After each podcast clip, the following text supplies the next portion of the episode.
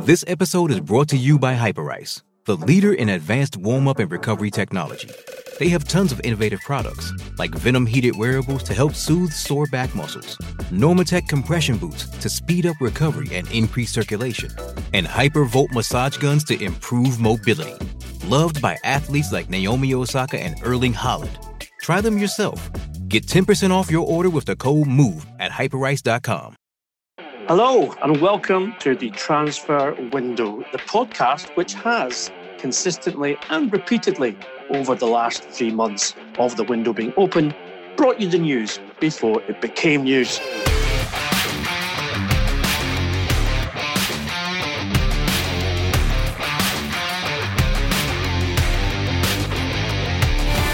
We hope you've enjoyed that because, of course, the window has slammed shut on all areas of Europe now uh, after yesterday's deadline day passed.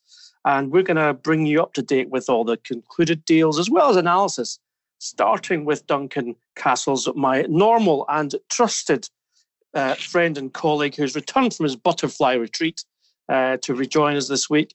We're going to start with um, a kind of roundup, Duncan, of um, what's been spent in the across the top five leagues and uh, how it differs and contrasts to other years. Now, you've come up with um, some interesting facts, Duncan, regarding the leagues outside of uh, the, the, Premier League, that is, so the top four other of the five leagues, and the spending they have committed in terms of it being the biggest spend and record spends in France, Italy, Germany, and Spain, while PL spending uh, in England declined on net terms. And of course, that window closed some two and a half weeks before yesterday's deadline in Europe.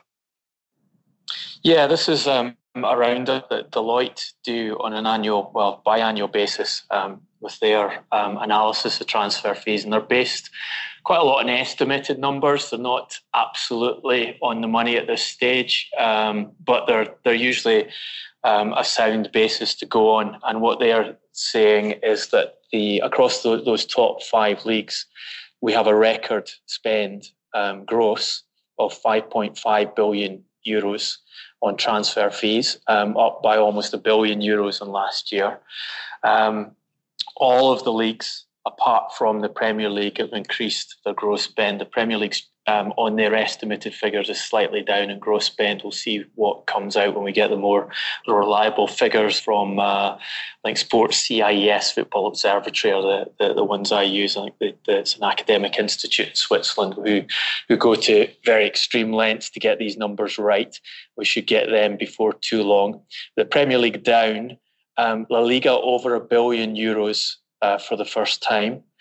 Um, Serie A, Bundesliga, and League One all setting records as well as the Spanish league. Um, so interesting that you've got this spending going on across Europe, record levels of spending going across Europe, but not in the Premier League. And, and actually, if you look at the net spend figures for the Premier League, they're quite markedly down.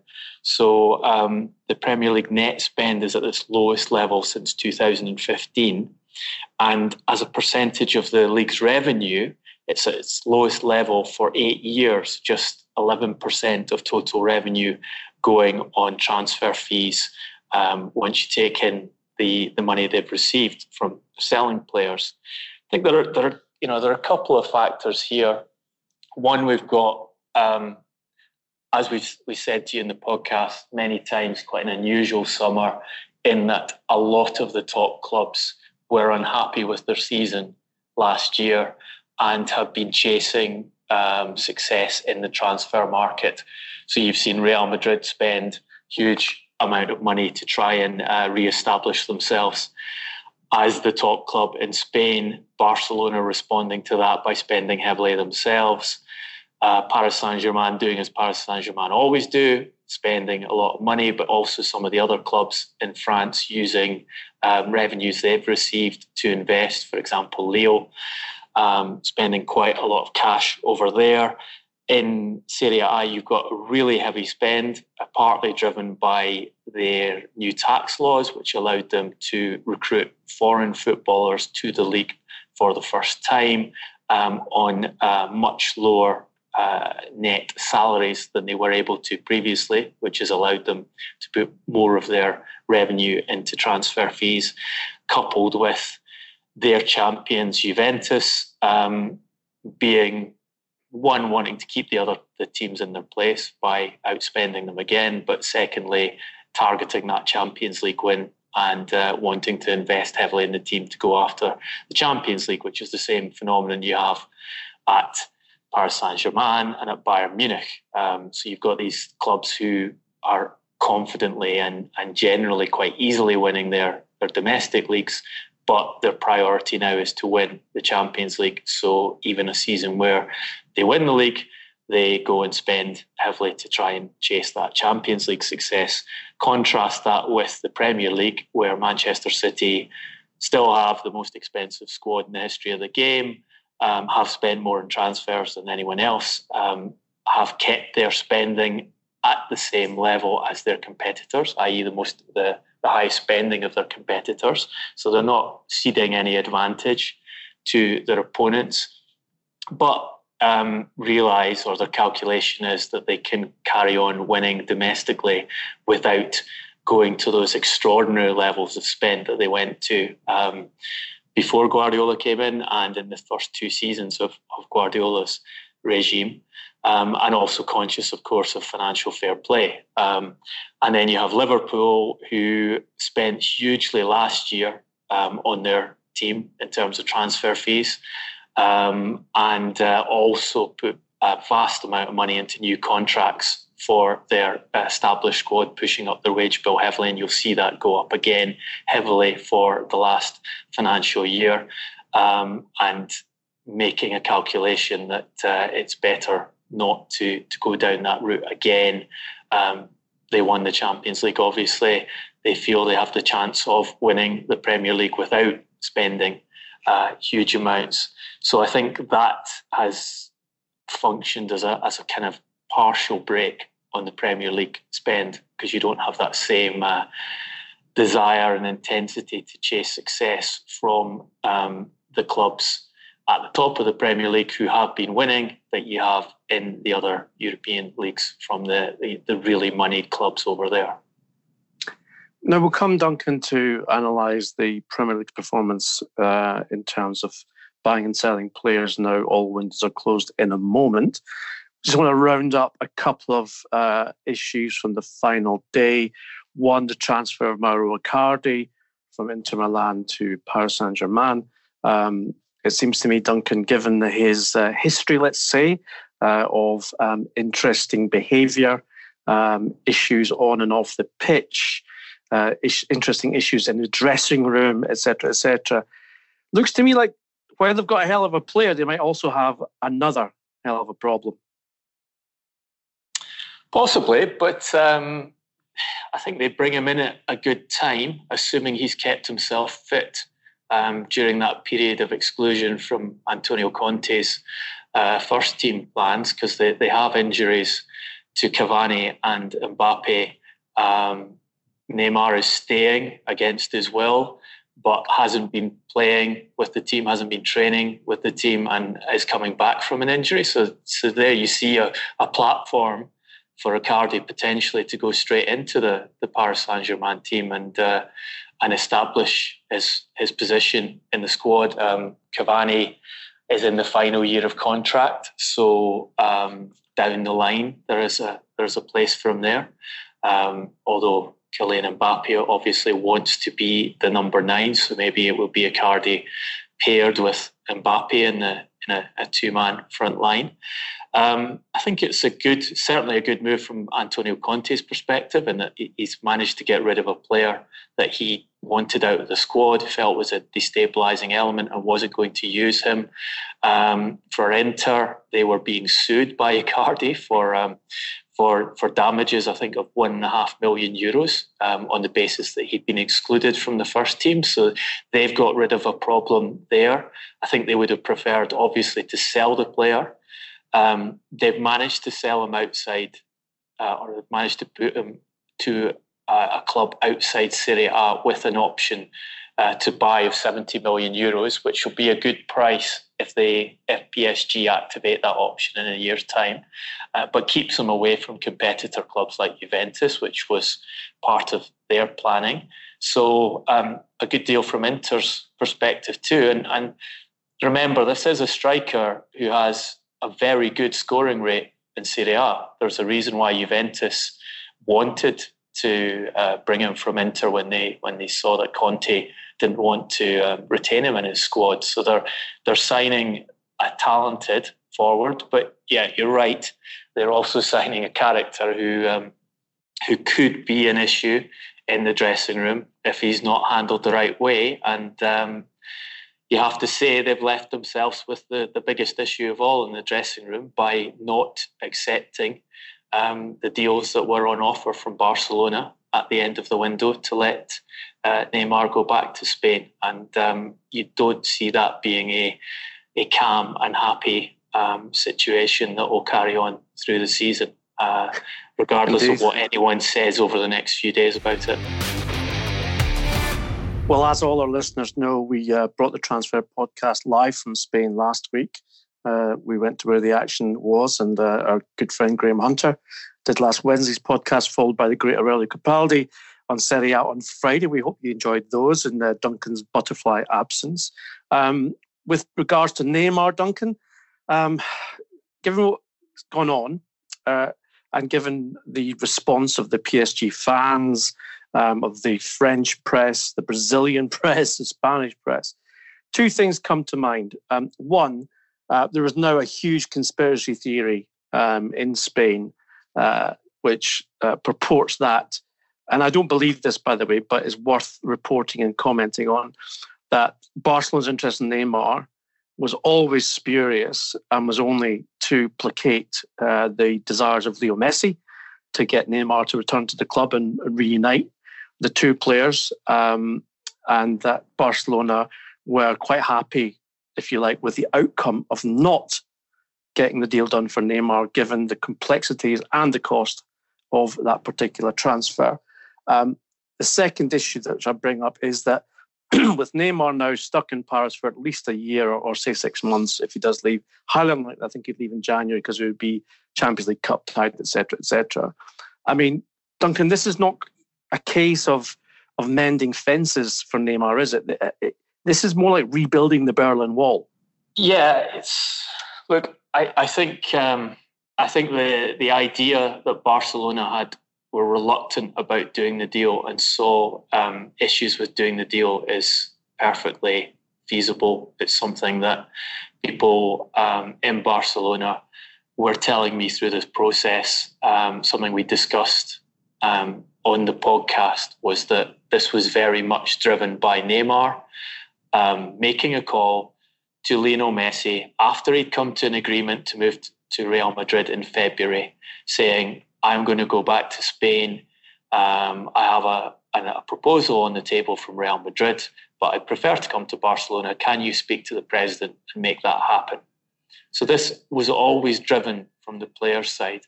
And the key individual here wasn't Neymar, the key individual was Messi. Uh, we've seen how Barcelona have um, consistently uh, caved in to Lionel Messi's demands in terms of salary and status in the team down the years for obvious reasons. He's one of the two best players in the world, best player uh, they have ever had at their club. The man who makes a difference. Um, they're not a particularly strong board. It's a board that is voted for. It's not a not a a board that owns the club.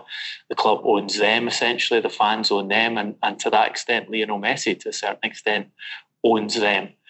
Um, it was obviously, from a football perspective, a very strange deal. And you know, I think Graham Hunter explained it very well uh, on last Wednesday's podcast. Um, they'd signed Antoine Griezmann. They have an overload of attacking players to fit Neymar into that team was going to be a sporting challenge, on top of all the other issues that come with Neymar, including the massive salary um, and the uh, commission demands from his father, albeit that Neymar was prepared to take a pay cut on his PSG salary to go back to Barcelona. You're still talking uh, second highest paid player in the club and still one of the highest paid players in the world if they'd got that deal through. So there was the idea that Barcelona, at, at the very least, had to look like they were serious about doing this and had to had to go in at the deal as hard as possible to convince Messi and Neymar that they were trying to make it happen. And if that was their ultimate plan, then you have to say they've they appear to have succeeded in, in that regard. Um, you obviously we'll have to see what Messi's response is, but um, they haven't signed a player. He decided um, not to push for the move to Madrid, so his preference remains Barcelona. Um, and I guess we will see this soap opera, um, this Brazilian telenovela, carry on for the next um, eight, nine months till we get to another transfer window and we see where things are. For uh, for Paris Saint Germain,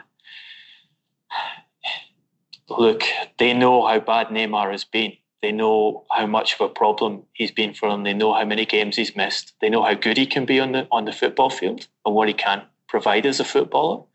But um, it's a very difficult situation for them to handle and uh, it's going to be fascinating to see to what extent Neymar's behaviour changes around the training ground or in the dressing room within the team, whether he will uh, focus and deliver on the football pitch, uh, whether he can he can deliver a season too close to his potential, or whether it will uh, descend back into the usual problems he's had at Paris Saint Germain for two years. Um, from their perspective, they do come out looking strong in the sense that uh, they made the decision not to sell the player, and uh, and their briefing is that they want they valued him at 300 million euros. Uh, Barcelona's offers did not match the 300 million euro valuation, so they weren't prepared to do the deal. So they have that um, that PR boost of being the strong men and, and blocking the player from going. But, but Duncan, surely, surely that's nonsense because we know for a fact that PSG uh, met with delegations of Barcelona and Real Madrid on several occasions in the past two weeks to negotiate the transfer of Neymar. Now, we also know that neither of those clubs came up with the figure of 300 million euros in their dreams. So this PR slant from Paris um, is nonsense and cannot even be considered uh, to be anything but because the 300 million figure has only just come out after the transfer window's closed. You can you can sell this stuff to your supporters anytime. A lot of a lot of these PR moves are for for the supporters to talk about the strength of the club. Um, and remember, we're talking we are talking about Qatar here. This is uh, yeah. ultimately the decision of one man, the Emir of Qatar, whether he um, goes ahead with the, the deal or not. He was prepared to sell the player um, they had made that sporting decision that if the numbers were right, the player would be sold in this summer. Um, when it came down to it, they decided the numbers weren't right, so they didn't sell the player. Um, however, it, by keeping him, regardless of what the actual reasoning was in the background, regardless of the negotiations, they do have that um, veneer or that image of being the strong men in the deal and saying, we didn't sell to one of the big clubs in Europe because it suited our analysis and our decision not to sell, which is something that will appeal and was you know, one of the briefings I had um, from Qatar towards the end of this process was uh, Neymar will have to behave himself to get out if he if he acts in the wrong way in the final weeks they will shut it down and not let him leave because they don't want to be seen to allow him to leave on his terms. So that that that pride, that um, you know, that ability to say the sporting factor doesn't matter. This is about the football club we own, and it's the symbol of Qatar. And if we decide we're not going to sell a player, we will not sell a player. Was always there in the background. Now they have to deal with the repercussions of it, or at least they have to hope that um, their new technical director, the returning technical director, Leonardo, who is, who is Brazilian, remember, um, can smooth the path um, and get Neymar focused on playing for the team and playing for his coach and playing with his teammates and, and behaving in the camp. But all of that's a very big ask. Well, someone I know who's close to uh, Tom Tuchel um, did mention to me that in a conversation he had with Neymar when it was looking very likely the player would have to stay, was that the club would agree to a more um, lenient negotiating stance in a year's time if Neymar buckled down, gave them a good season, and, as you say, behaved himself, conducts himself in the proper way, doesn't disappear for his sister's birthday in the spring, um, and that way will make, they will make it easier for him to leave, should he still wish to, um, next summer. Um, a bit uh, like the same way that Manchester United treated Paul Pogba. Um, Pogba wanted to go to Real Madrid. Real Madrid wanted Paul Pogba, but Manchester United didn't have the opportunity to either source, never mind even negotiate um, a replacement for Pogba. And therefore, they did the Cristiano Ronaldo, um, as we called it, ruse, um, where they say, give us a year and then we will be realistic in our pricing of you. We'll be realistic in our negotiations with the, the club that you want to go play for. So I think in some ways Neymar and, and uh, Pogba are in similar positions uh, in this season um, in terms of what they have to do in order to gain what they want next summer. Now, it's no great hardship when you think about it for professional football earning hundreds of thousands of pounds per week to just be asked to do their job properly and then uh, get on with it and then you know get their will uh, come next May or June or whatever. So it seems to me that uh, these sagas, Duncan, that we've been talking about for you know weeks, if not months now, um, we will still be talking about in the hmm. coming weeks and months. But uh, I don't think we'll see any actual action until uh, next May. That that would be the rational strategy, is to to sell to Neymar the idea that buckle down, play for the team, demonstrate to the club you want to move to that you're worth all of that money in this season, and you'll get your move in a year's time when uh, the money is right for us. If you if you perform for us for a season, as we know you can perform, we'll let you go in a year's time for the right money that would be the rational scenario, and it's one that's been used with players many times down the line. But we're dealing with Neymar here. Remember, this is the guy Julio Gomes Filho, our, our uh, Brazilian friend, described as a spoiled kid. And unfortunately, that has been the story of Neymar's career, um, particularly these two, two years in Paris Saint Germain.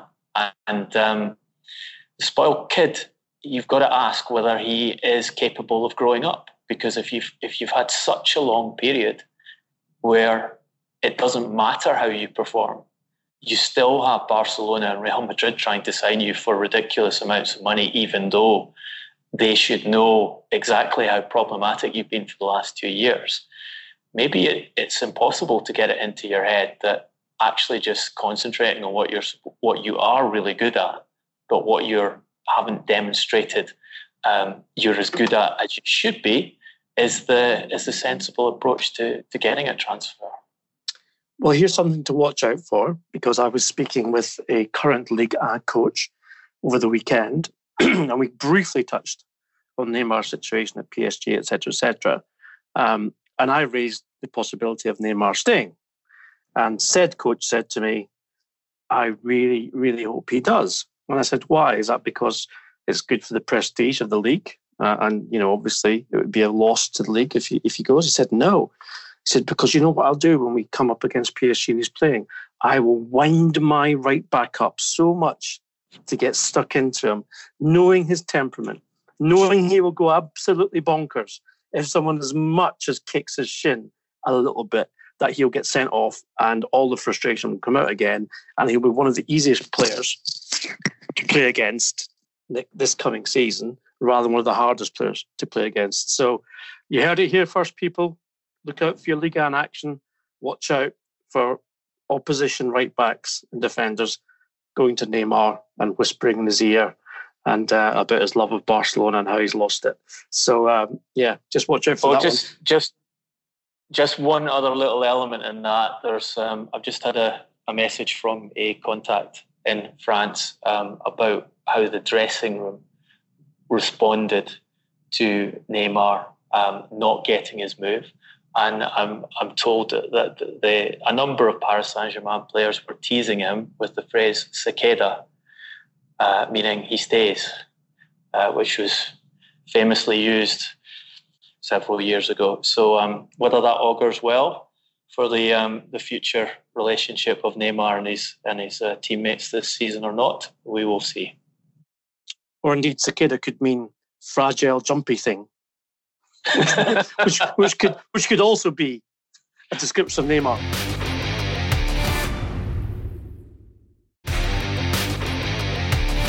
So from one transfer um, saga, Duncan, to another, which didn't happen. Um, as everyone uh, who listens regularly knows, Christian Eriksen uh, has asked for a new challenge. He made it clear to Tottenham Hotspur he didn't want to leave. Uh, uh he wanted to leave for a new challenge, I should say, um, preferably in Spain. That has now not happened. Uh, we can tell you that at a dinner attended by uh, Tottenham chairman Daniel Levy, um, Mauricio Pochettino, and his assistant Jesus Perez last Thursday night. Pochettino seeked assurances from Levy um, after probably two or three weeks of constant complaining and public griping, not just about um, signings, but his position at the club. This is Pochettino, of course, and also the scheduling of the English transfer window closing before uh, everyone else's. Seek assurances that he would not be deprived of probably his most talented midfielder uh, in the coming season, regardless of the fact that Eriksen's entering into the final year of his contract. I'm told that um, Eriksen then saw Pochettino the on Friday morning ahead of training. Was told for the first time this season, uh, in terms of way ahead of uh, what uh, then transpired, that he would start Sunday's game, and was happy with that uh, told Pochettino that his mind, uh, in terms of his future, had not changed, and that he would still uh, look for a new challenge. But as long as he was respected and given the opportunity to play in a Spurs shirt in the meantime, then he would cause no trouble, and that he would give everything for the club. Now, from Eriksen's point of view, Duncan, that's clearly the professional thing to do and should be lauded because he's not behaved like Neymar. He's not being spoilt. He's not throwing his toys out of the pram. But at the same time, Tottenham are in a pretty invidious position here because Eriksen holds all the cards. He now has less. There's less than four months now before the January window opens, when potentially he could seek a move away. He's also in a position whereby he could sign a pre-contract with a foreign club on January the first to move for free next summer. Eriksen was told by Pochettino in that same meeting that the club would be in touch with his representatives in the coming few weeks, and I'm told it was within a month, to reopen negotiations on an extended contract at Tottenham Hotspur. Thing is, as I said, Eriksen holds all the cards here. He could sign a, a, a you know very much um, upgraded contract at Tottenham, and obviously that would reduce his chances of getting a move. Or he could simply just see his contract out and uh, and move for free, or even just sign, a, as we said in January, uh, making it um, a, a, conclusion um, an open and shut case with regards to what he does next summer. For Tottenham, it seems to be uh, a, a sore Duncan, but you reckon, don't you, that the four months upcoming might not even be a period of relaxation or even truce? Yeah, so legally he can't um, discuss uh, contracts or with other clubs until January um, or agree a pre-contract with other clubs. But obviously, that's not how football works, and um, those discussions can go on uh, with third parties representing him. Um, so it would be possible for him to agree a contract with with someone else effectively um, ahead of that time. Essentially, as we saw with um, Aaron Ramsey um, last season at Arsenal, and that those discussions were going, and then uh, were formalised, I think, in in January, um, and the decision uh, published. And uh, I think, as, as uh, Aurelio Capaldi pointed out, um, the on Friday, if it had been uh, in the domain of Juventus's then coach Max Allegri, he would have made that transfer happen last January because he wanted the player in at that time, and and perhaps that will be um, a potential outcome with Eriksen because um, if he does manage to get the club he wants to commit to him in that period, um, you could see that he would like to leave earlier, and you could also see Daniel Levy accepting um, money uh, for the remaining half year of his contract rather than uh, letting it run down to um, to a stage where he gets nothing. Um, interestingly, I see that um, Eriksen has talked to the Danish press um, after the game at the weekend, and he was asked if he if he was wrong to have said um, at the start of the window that he he wanted to leave, and he, his response is no, I wasn't. Um, but it's football, you never know what happens in football. Many things always come into play. I wish I could decide just like in the football manager game, but unfortunately I can't. I know a lot of people are interested in where to where to play. I understand that well. That's the way it is. For me, it's not been hard to clear my head. I don't read much of what is written.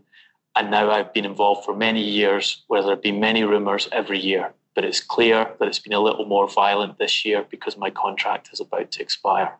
So no regrets about what he said. Um, regret, if, if there was any, is that he wasn't able to control the process entirely by himself and decide um, and secure that move away. And no indication there that he's uh, changed his desire um, to want to play elsewhere and uh, and is you know actively looking to sign a new contract at, at Tottenham Hotspur at present. We had a kind of um, rather interesting exodus of players from the Premier League over last weekend and obviously the last two or three days of the European transfer window, Duncan. In particular, Manchester United um, saw Alexis Sanchez, Matteo Darmian, and Chris Smalling all move to Serie A. Um, it's been it's quite an unusual um, situation, really. We touched on it last Friday with Aurelio, um, but there used to be the case where Serie A was like the strongest league in Europe and would attract all the best players, and that was the early 90s, etc., etc. But um, I'm not sure where they've got the best deal out of these players going. And um, you're quite uh, sort of stumped as to why Ed Woodward would let Matteo Darmian uh, move as well. No, not at all. I, I, I'm I just find it amusing that he's allowed Darmian to leave for a reported fee of one and a half million euros to Parma. Um, two summers after two consecutive summer transfer windows in which there were substantial offers for the player from Serie A, um, which would have got a good chunk of the money that Woodward invested in Darmian in 2015 back. Um, instead, he's retained the player in the squad because he felt those offers in the previous two summers weren't um, good enough against his valuation of the player. He's kept paying the player for two more years. Um, during that period, Darmian has played a total of 885 minutes of Premier League football. Um, so you'd have to say that is once again a very, very bad bit of chief executive um, football decision making because he's cost the club uh, tens of millions of euros, not only in the, the fee that he's lost for the player, but also in terms of the additional wages they've had to pay for a player who's barely represented the club during that time. And you know, as we've said, this has been a pattern with Manchester United under Ed Woodward um, the gross overvaluation of players uh, and the retention of players who really aren't um, first team starters and don't manage to re-establish themselves as first team first team starters.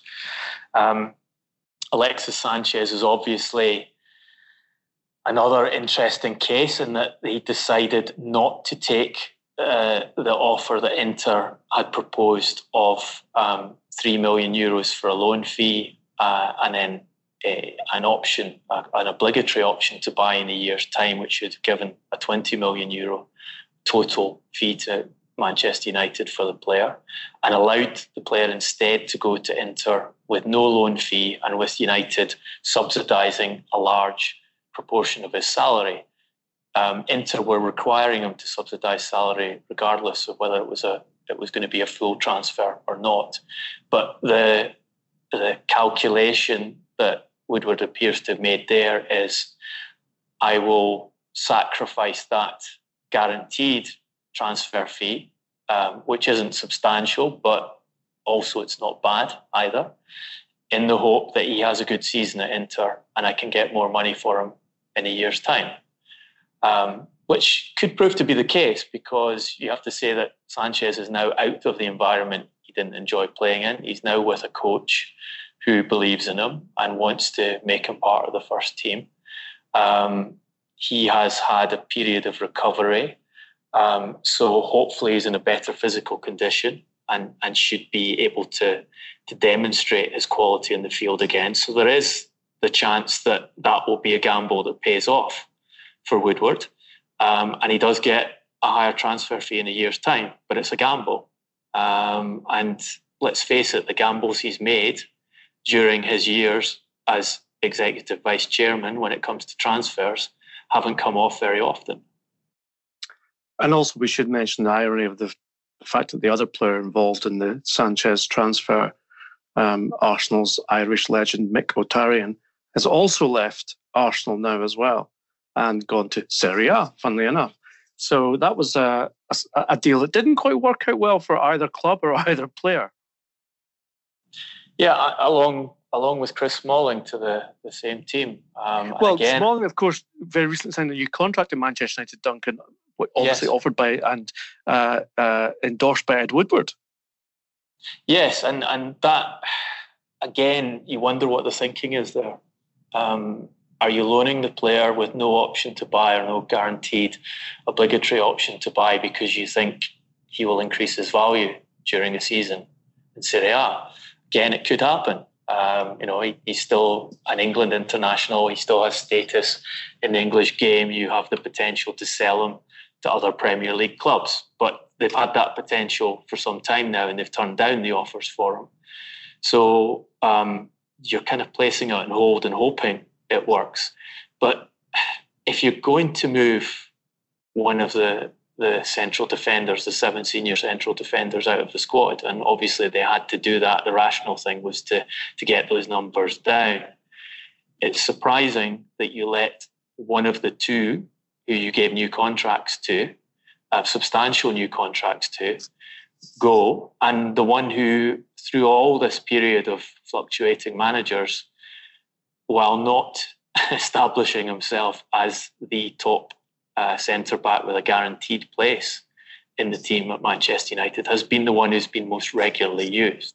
So Smalling has managed to to get the most playing time of all those centre backs who've, who've struggled to um, to prove themselves at Manchester United. So you would have thought um, that from a sporting perspective, he was the better one to retain as a reserve um, rather than Phil Jones and Marcos Rojo. But maybe, well, we know they had the option to move Rojo out, which they turned down. Maybe with Jones, there wasn't an option there. Um, and uh, they decided Smalling was the, the best of the deals they can do. Or alternatively, they felt they um, they, they liked Smalling better and uh, and would um, adhere to his request to move to a team where he get uh, regular playing time. So they're do, doing it partly as a favour to the player um, as opposed to a, a, a proper hardline sporting decision about what's best for Manchester United's squad through the season. Well, from Manchester defenders to defending by Manchester clubs, let's talk a little bit, Duncan, about Aymeric Laporte and the consequences of, as yet, an unconfirmed um, injury. We don't know what it is, although the suspicion is it could be an anterior cruciate ligament injury sustained in the win against Brighton Hove Albion last Saturday. Um, it was very clear that um, Pep Guardiola was livid with his well his players, not just um, Laporte himself, but the way that they gave away possession, which allowed Webster to gain momentum and move up the field. Uh, but obviously, the way in which Laporte then tackled uh, Webster and sustained that injury, leaving City and Guardiola with quite a defensive conundrum, Duncan, with regards to the fact that clearly they, they, they lost Vincent Kompany, um, who left the club in the summer to return to Belgium. Um, Laporte, obviously, his number one and most trusted central defender. But if if it's the case that the injury is an ACL, then it could be weeks, if not months, that he's out.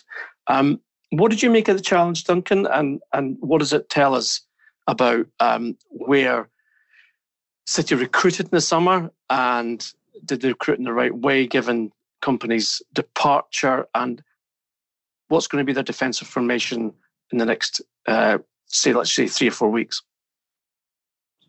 Well, if he's ruptured his ACL, he's out for a minimum of six months. And um, from a sporting perspective, generally talking to um, specialists in this area, they will say you can get a player back on the field in six months, but to get them back to top level performance, you're looking at nine months. So if he has ruptured it, he's basically done for the season as the player he was. The tackle, I thought, was um, in a sense, uh, he brought it upon himself because he didn't need to tackle in that fashion. It was a dirty challenge. Um, and he injured himself because he, he went in for that challenge. And I, I think it's kind of typical of, of Laporte's de- defending. Um, I've seen this throughout his time at Manchester City in that he he does tend to throw himself into tackles. He does tend to try and make these um, recovery tackles, and you see him sliding a lot, um, which is always a sign of a defender who um, has got himself into difficult positions. You know, the best defenders don't end up on their backside making challenges because they don't need to end up on their backside making challenges. And I wonder whether Guardiola uh, would be saying to him afterwards, why are you putting yourself in a position with that tackle where you end up with a potentially serious injury? Because you were tackling a centre back. Um, he wasn't going to be through on goal himself. Um, you could have you could have uh, done what I teach you to do and what our players do at the other end of the field, which is pull shirts and and do little tactical fouls to stop a player, and had the same effect um, without risking your uh, risking your own uh, fitness off the back of it. I think we had a, a similar tackle in the in the Old Firm Derby um, this weekend, and I, I believe that the one of the, the Rangers players involved um, is now also in danger of a serious uh, long period out of the game because of the, the violence with which he tackled his opponent. Um, the key thing here, of course, is where City go without Laporte. If it is confirmed that he's out with a, um, even for a few months with a with a, a knee injury, um, this is a serious detriment to their defence. Guardiola made it clear that he wanted to reinforce at centre back this summer, and he stated after the game at the weekend that he was prevented from doing so because of the financial limitations on transfer market.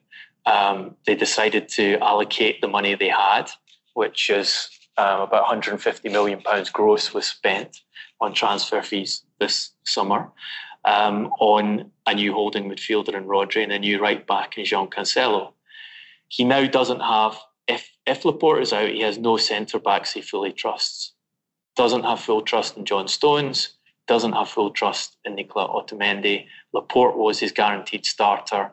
Laporte was also fundamental to him in terms of starting their attacks because one thing you can't question about Laporte is the quality of his passing and his, um, his ability to take out two or three opposition players with long um, diagonal balls. Um, as good as anyone, I think, in his position in the Premier League. So they lose that. Um, they now they lose it at a time when they've lost, as you say, Vincent Kompany. Um, he has Fernandinho, who he's training up to play as a centre back, um, and who Guardiola says he's not quite happy that he's had enough coaching in that new role to put him in there. He's talked about possibly using Kyle Walker there, which is an option. Kyle Walker's played centre back, albeit in a three for England. Um, and you have Cancelo, obviously, to come in at right back, which presumably has been the, the plan all along in terms of Cancelo taking over that right back slot. Um, so you're, you're, whatever you do now is makeshift. That's, that's clear. It's not the ideal solution for them. Um, and these are the kind of things that can make differences in what we expect to be a tight title race. Um, you know, that injury, losing a key player, if it turns into losing Laporte for six months or more, losing him from a defence which is already weak and which Guardiola is not happy with, could make difference in enough points to allow Liverpool, if they sustain their early season form and sustain the the points tally that they achieved last season to go over the edge and, and take the title from Manchester City. Certainly the case that it's a, a major blow for, for City as much as Alisson has been for Liverpool, although obviously Liverpool have been coping pretty well um, under those um, situations so far. Duncan, I want to just raise the issue of, and, and briefly, I suppose, because it's it's a technical and analytical point, but the defending of Manchester United for the Southampton equaliser um, on Saturday's lunchtime game seemed to me to be very, very bizarre. Um, and I will explain my point of view, and I would love to get your analysis of it as well. So, obviously United uh, were in command of that game. They were they were goal up. Um, a corner kick is taken, which is obviously first phase of play. Danny Ings gets beyond his own marker to header a very very powerful um, ball on target. It's saved by De Gea who pushes it out. However, at that point in second phase of play begins, Danso crosses the ball in. If anyone wants to see it for themselves, please just do go on and, and Google it and whatever else. What you'll see is that Lindelof, the smallest um, of the three players closest to the ball, is marking Vestergaard, who is the tallest of the Southampton and only one of two Southampton players in a Manchester United 18 yard area, which has nine Manchester United players in there. Pogba is about a metre away. Maguire himself is less than a metre away. Now, having spoke to defensive coaches last week, last month, last year, over the years, they all say that when the second phase begins, you reset play. And by that, they mean you look around you and you see what's around you and you make the best possible decision to defend the second ball. Now, it seems to me that Maguire, as the tallest, four inches taller, I think, than Lindelof, should have gone to defend against Vestergaard, or at least Pogba should have come in and supported Lindelof. Now, that seems a pretty basic error to me, Duncan, um, and one which Manchester United have been guilty of. It obviously cost them a goal, cost them two points as well, but not just that. The response when um, Danso was sent off and United went down to 10, uh, Southampton went down to 10 men, did not, I think, merit what they could have done. Yeah, um, you know, watching it again, uh, I think it, it is very, very poor defending, and and uh, Lindelof has taken the blame for it. Um, I've also seen De Gea being uh, receiving criticism because he didn't go out and take the cross himself. Um, if you watch De Gea down the years, you know that he's not a goalkeeper that comes out to take cross balls, um, and it it was um, I think just outside his six yard box, so it's an unlikely one for him to go for. Their zonal marking, um, it seems, at the, the initial corner kick. Um, Paul Pogba is sleeping, allowing Danny Ings in. No surprise there. We've seen that time and time again from Paul Pogba. Uh, but I think you're right to identify that Harry Maguire um, kind of cedes responsibility when the ball comes back in. So when Danso has the ball, there are three Southampton players in the Manchester United penalty area. Um, Danso himself, who has it, who Ashley Young is coming out to um, to put pressure on. There's one other Southampton player on the far left hand corner of the box, with not really very significant to play, and then Vestergaard in the middle, um, with four Manchester United players relatively close to him. Maguire looks over, points to his teammates as if to say, You look after him, and stands in the middle of the six yard box, essentially doing nothing. There's no player for him to cover. Um, if the ball comes into where he's standing, De Gea would be able to take it because it would be unchallenged. Um, and I think you're right. Maguire there is the is the best header of the ball in the team. He's certainly the best defensive header of the ball in the team. He could um, easily go to Vestergaard in that situation because there's nothing. Yes, there's no men for him to cover. There's no men for him to go to. There's no danger in the position he takes up. Um, and it's another worry for Manchester United. And it's another example of Harry Maguire, for all his qualities as a um, defender in one on one duels and a defender in aerial situations when the ball is actually at him, and his qualities when he's got the ball at his feet.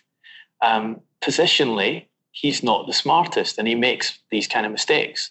And while it may seem um, slightly unfair to criticise him for that goal, um, as well as the goal he was you know, clearly at, fault for against Crystal Palace. He could have intervened in that situation and he could have made a difference in that situation. And the failure to make the correct decision um, hurt his team again. And, and remember, we're talking here about a player that Manchester United have put down a transfer fee of £85 million for. We've given huge salary to, have made the most expensive central defender in the world. Um, they've been looking to improve their central defence for years. They've had manager after manager saying we need to improve in that situation. They finally choose to sign this player, and he's not the finished article. Um, and uh, when you have positional problems as a central defender, when you're lacking in pace as he is, you're going to have problems for your team down the line. Um, and this is costing Manchester United points against opposition that they would expect to take more points against, that expect to beat Crystal Palace, and they'd certainly expect to win at Southampton from the position they got themselves in, which was 1 0 up. And as Ole Gunnar Solskjaer said, they'd made it easy for themselves to, to play from a stable platform and take advantage of their pace and the counter attack. That's, that's the kind of match situation he wants to suck the other teams into him and then go and score uh, two and goal number three on the break. Um, so they're, they're giving away points because the, the biggest investment of their summer transfer window has flaws in his game and flaws in his game that you wonder whether Solskjaer is capable of coaching um, to the level where he gets them out of him. And you wonder if the people around Solskjaer, the assistants he has, are capable of taking on that role and turning him into the the more complete defender. I think he's never going to be a complete defender because he doesn't have the pace to be a complete defender. But to turn him into the more complete defender, he should be given the investment they've made him. Well, with only one win in his first four Premier League matches, uh, things are not looking great for Ole Gunnar Solskjaer uh, as regards the start of the season. However, you can still count on some old friends, Duncan, can't he, with regards to um, not pointing out any flaws or making excuses for him regarding um, the job he has in front of him. Because Paul Scholes uh, made some very interesting comments in the wake of that draw at Southampton, which, you know, if you're not a former Manchester United player and teammate of Ole Gunnar Solskjaer, you might have thought, well, let's just say twice about saying. yeah, look, um, I've, I've said this many times last season. Um, I'll say it again. I've yet to hear any of that class of um, former Manchester United players who are teammates of Solskjaer, who are prominent in the British media commenting on Manchester United games, utter a single word of criticism about a manager who is now on a run of three wins in his last 16 competitive matches, who has one clean sheet in those games, who has during that period had a run of seven defeats in nine matches, which is the worst run of Manchester United results in his entire lifetime. Nothing has been criticised by these people. Uh, you know, Paul Scholes is the most prominent amongst them, given the degree of criticism he has of pretty much everyone else in uh, the English game. It seems. Um, you know, that's why I gave him the uh, the the um, the nickname of the precious one because he does seem to be precious. He seems to be untouchable, um, and I, I, I don't see how you can credibly comment on these Manchester United performances without making the slightest bit of criticism of a manager who is who has made obvious mistakes. Um, what Scholes said on Premier League television after the match was um, you have to feel there is a good three or four transfer windows before they get to where they want to be. And then 15 minutes later, it was um, United are United. I think you almost have to write United off for the next two years, this team. I think until Ole Gunnar has cleared everything he wants out, there's four or five transfer windows. United are going to be behind Manchester City, Liverpool, Chelsea, and Tottenham. So he's saying there that it's going to take four or five transfer windows for Manchester United to get back into the Champions League. And that essentially that Solskjaer should be excused everything until he's had four or five transfer windows um, to resolve the problems of the of the club. I mean, it's not realistic. It's um, I, it, you can argue that Manchester United need, need substantial work. Obviously, they do. But to separate out the manager's own performances and say um, he's untouchable, let's not ask any questions about what he's doing until he's had two years, two further years in which to rebuild the team.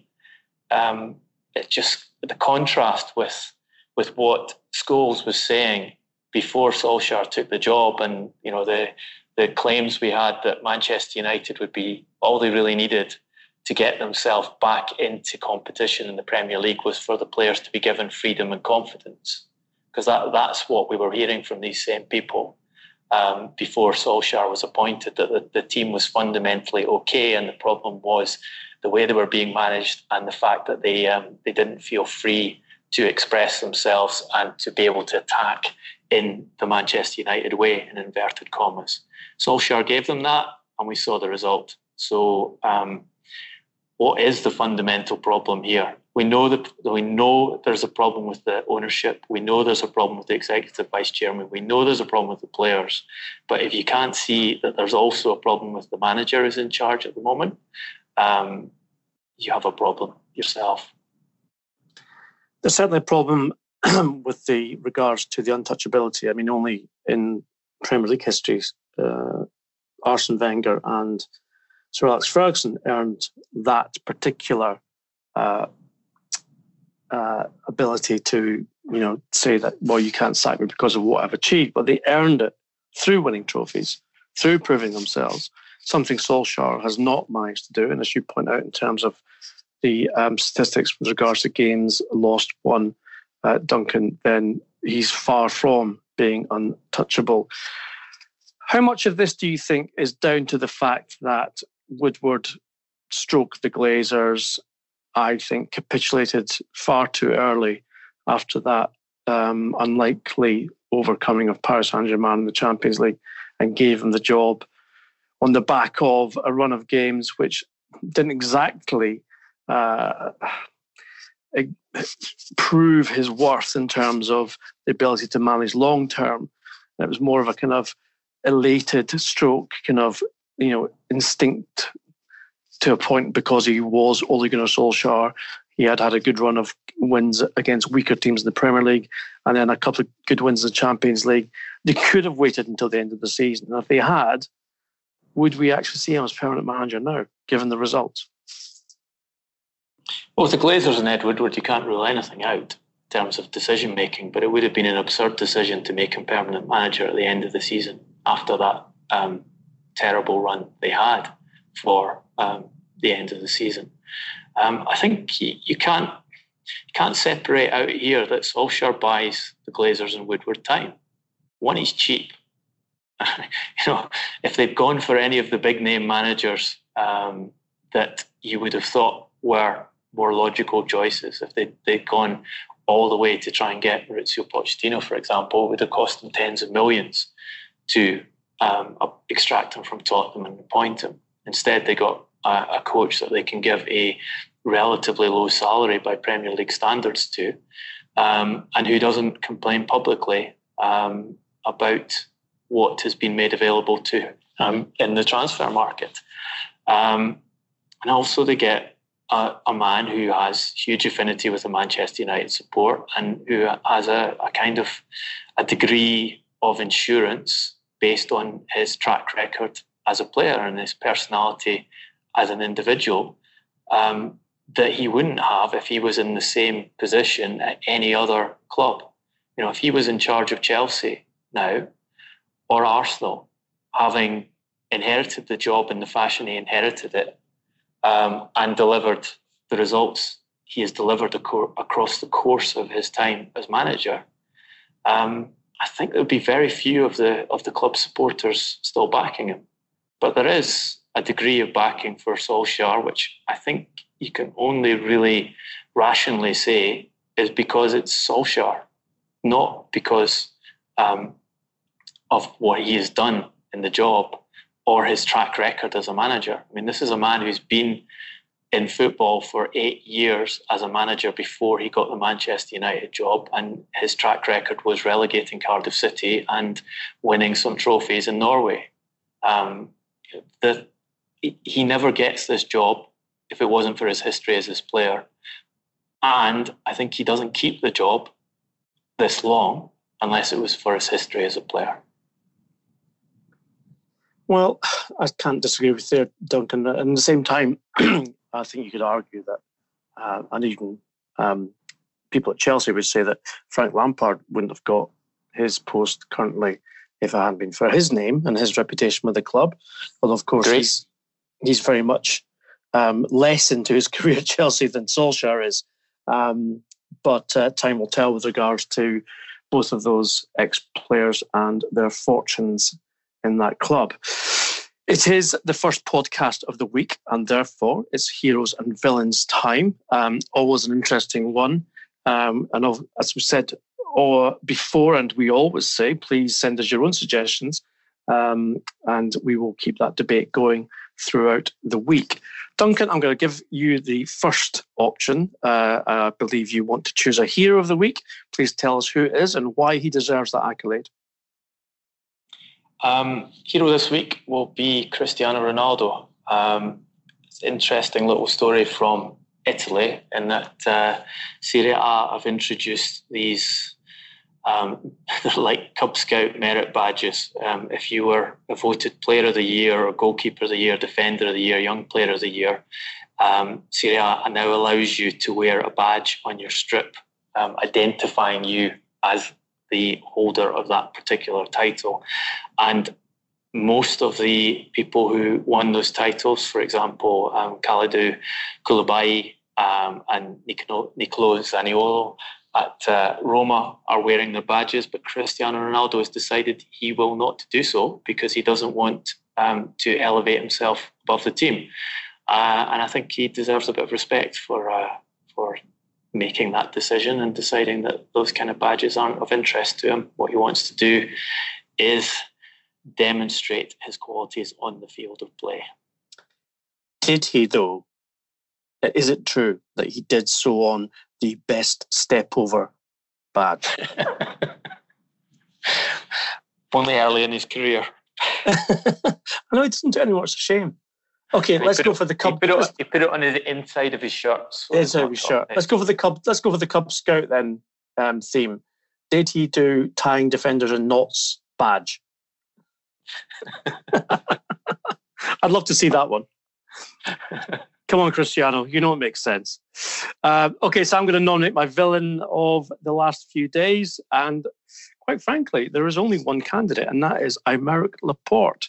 And the reason for that being not only did he uh, take out the great Webster momentum run uh, at the Etihad Stadium, but he managed in doing so to confirm himself as the least tactical fouling player in Pep Guardiola's team. He's almost the untactical fouler. Not only does he uh, foul in the wrong place, but he gets himself injured in the process, which it looks like is going to see Manchester City miss his very, very valuable services for the next few weeks. So I'm out, Laporte. You are the villain of this week for the fact that you have not taken heed of Mr. Guardiola's very, very um, excellent coaching with regards to how you should be tackling in that area and how you should not be getting injured in doing so. If you disagree or agree with our heroes and villains, as I said before, then please continue the discussion with us. Um, you can get Duncan on at Duncan Castles, me on at Garbo SJ, or as the Kaiser Duck likes to say, Garbo SJ. And um, also at Transfer Podcast is our Twitter account to continue the debate. If you like us, please give something back, which would be a five star review on iTunes. That way we expand the community and we can continue the debate as well. Um, okay, we do agree that it's unusual for us not to deliver you a podcast on Monday this week, but as I'm sure you'll agree, having listened to everything in this particular episode, uh, we thought it best to analyze things after the window was closed. And we will be back, of course, on Wednesday with your questions answered. Please tweet them to at Transfer Podcast or to the accounts that I mentioned before for Duncan and myself, and we will put them together and we'll bring that to you tomorrow. All is for me to say is thanks for listening, and we shall see you through the window on Wednesday. Goodbye.